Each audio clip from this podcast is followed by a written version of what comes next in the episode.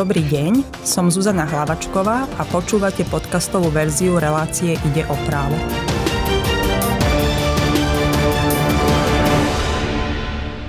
Udalosti na Ukrajine vyvolávajú množstvo otázok. Mnohí sa pýtajú, či môžu dostať napríklad povolávací rozkaz alebo odísť bojovať na Ukrajinu.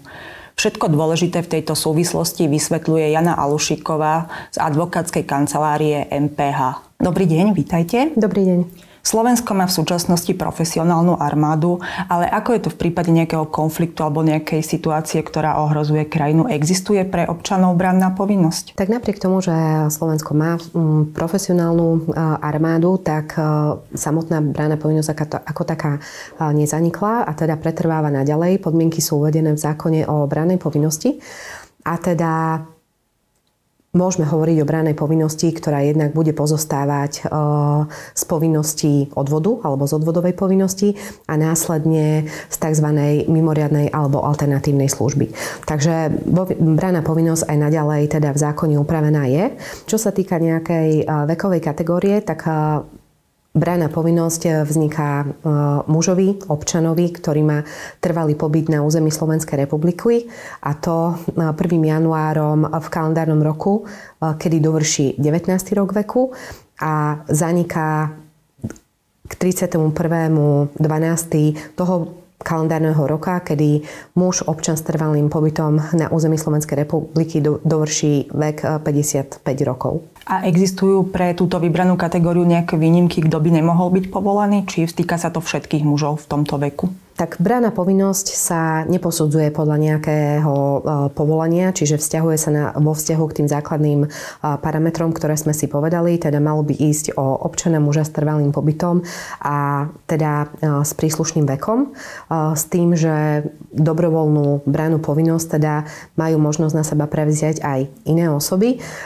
Napríklad, ak by sme sa teda bavili o cudzincovi alebo občanovi Slovenskej republiky, ktorý nemá na území Slovenskej republiky trvalý pobyt, tak v tak takom prípade by to mohlo byť len so súhlasom eh, prezidenta Slovenskej republiky. V prípade, ak niekto dostane teda tento povolávací rozkaz, že by nastala takáto situácia, má právo odmietnúť a nahradiť túto svoju vojenskú službu nejakým iným činom? No, je možné, že eh, v prípade bezpečnosti, tak má osoba v prípade, ak by to bolo v rozpore s jej svedomím alebo náboženským presvedčením, tak má možnosť táto osoba odoprieť ako keby tú bránu povinnosť. Môže tak urobiť v tom momente, teda kedy jej tá brána povinnosť vzniká. Po prípade v januári ďalšieho kalendárneho roka, avšak nie je možné e, to urobiť už v čase vojny, respektíve na takéto vyhlásenie alebo na takéto vzdanie sa už v čase vojny sa prihliadať nebude. Čo hrozí človeku, ktorý by si nesplnil svoje povinnosti a bránil by sa v rannej povinnosti? Tak v takom prípade bude do úvahy prichádzať uloženie e, finančných sankcií od 331 eur až do výšky 1659 eur v prípade opakovaného porušenia.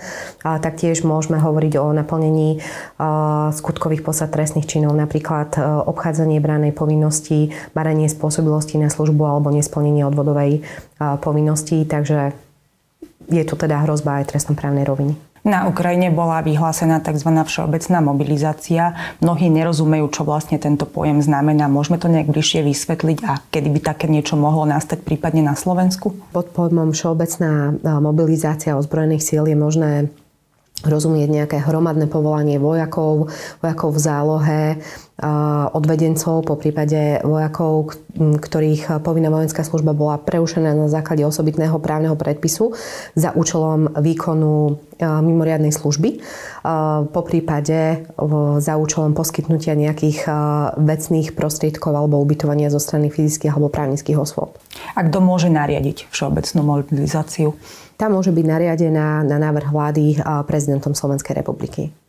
A nemôže sa napríklad stať, že by Slovensko už bolo zapojené do vojnového konfliktu, že by sa prípadne rozrastol, že nám nariadí na to, že, alebo nejaká iná inštitúcia zahraničná? Mám za to, že toto e, nie je možné, napriek tomu, že sme e, súčasťou NATO, tak samozrejme prevzali sme na seba záväzok nejakej indi- povinnosti zabezpečovať individuálnu, ale aj kolektívnu obranu a za tým účelom zabezpečiť nejakú e, ochranu alebo vykonať akciu potrebnú na zabezpečenie tej severoatlantickej oblasti.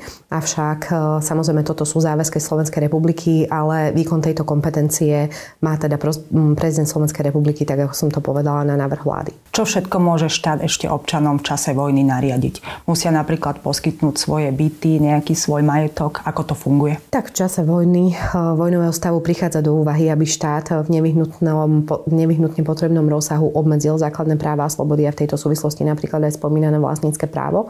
Takže nie je teda vylúčené, aby napríklad za účelom zriadenia nejakých eh, zdravotníckých zariadení, poskytovania služieb, umiestnenia techniky alebo eh, vojakov bolo samozrejme obmedzené aj vlastnícke právo fyzických a právnických osôb. Ukrajina vyzýva občanov Európy, aby prišli pomôcť vo vojnovom konflikte. Je v súčasnosti možné, aby nejaký Slovak tam išiel a pomáhal? Pridal sa teda v podstate k cudzej armáde? V súčasnosti to legislatíva e, neumožňuje, pokiaľ by teda nebola udelená nejaká výnimka e, prezidentom Slovenskej republiky. E, pokiaľ teda by k takej situácii došlo, tak by hrozilo naplnenie skutkovej podstaty trestného činu.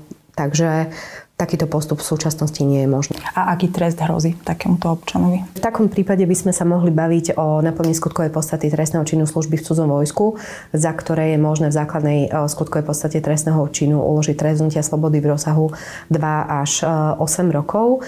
Po prípade taktiež by sme sa mohli baviť o naplnení skutkovej podstaty trestného činu e, účasti na bojovej činnosti organizovanej ozbrojenou skupinou v inom štáte alebo na území iného štátu. V prípade, ak niekto si plní brannú povinnosť, vzniká mu nárok na nejaký plat od štátu? Tak v prípade, ak by išlo uh, len o výkon nejakej uh, posúdenia zdravotnej starostlivosti alebo nejaké o nejaké cvičenie, tak v takom prípade samotný zákonník práce hovorí o poskytnutí náhrady mzdy, kde tieto náklady by boli zamestnávateľovi kompenzované, ale pokiaľ sa už bavíme o výkone tzv. mimoriadnej služby, tak v takom prípade tam by mal tento občan, registrovaný občan, ktorý teda v tejto súvislosti už bude plniť brannú povinnosť, by mal nárok na e, tzv. E, hodnostný plat. Čiže v takom prípade tieto osoby ako keby budú platené, avšak samozrejme nie je možné garantovať, že tento plat samozrejme nebude automaticky kopírovať tú výšku mzdy, ktorú by dostával e, tento občan v prípade klasického trvania pracovného pomeru od svojho zamestnávateľa. A ako je to v tomto prípade so zdravotným sociálnym poistením? Kto to platí za takýchto ľudí? V tomto prípade by mali byť zabezpečené odvodové povinnosti práve samotným štátom. A ako by to bolo v prípade, že niekto utrpí zranenia, prípadne teda zomrie, budú vyplatené poistky alebo ako to funguje celé? Pokiaľ by sme sa bavili o tzv. komerčnom poistení, tak tam predpokladám, že jednoducho ten občan veľmi úspešný nebude, pretože vo väčšine prípadov je vojna, vojnový stav alebo úrazy alebo škody, poškodenie zdravia alebo smrť v takejto súvislosti daná do roviny výluky. Takže z praxe môžem povedať, že pravdepodobne takéto komerčné poistenia nejakým spôsobom tú úlohu zohrávať nebudú. Čo sa týka samozrejme nejakého dôchodkového systému alebo nejakého následne invalidného dôchodku a podobne, tak tam e, samozrejme zákon rozlišuje, či by išlo o profesionálneho vojaka, kedy samozrejme tam do úvahy prichádzajú aj nejaké poplatky e, a e, režim profesionálnych vojakov je riešený osobitne. Pokiaľ by sme sa bavili teda o občanoch, ktorí vykonávajú mimoriadnu službu, tak tam by samotné nároky v súvislosti so sociálnym poistením boli posudzované a vyplácané práve v zmysle zákona o sociálnom poistení.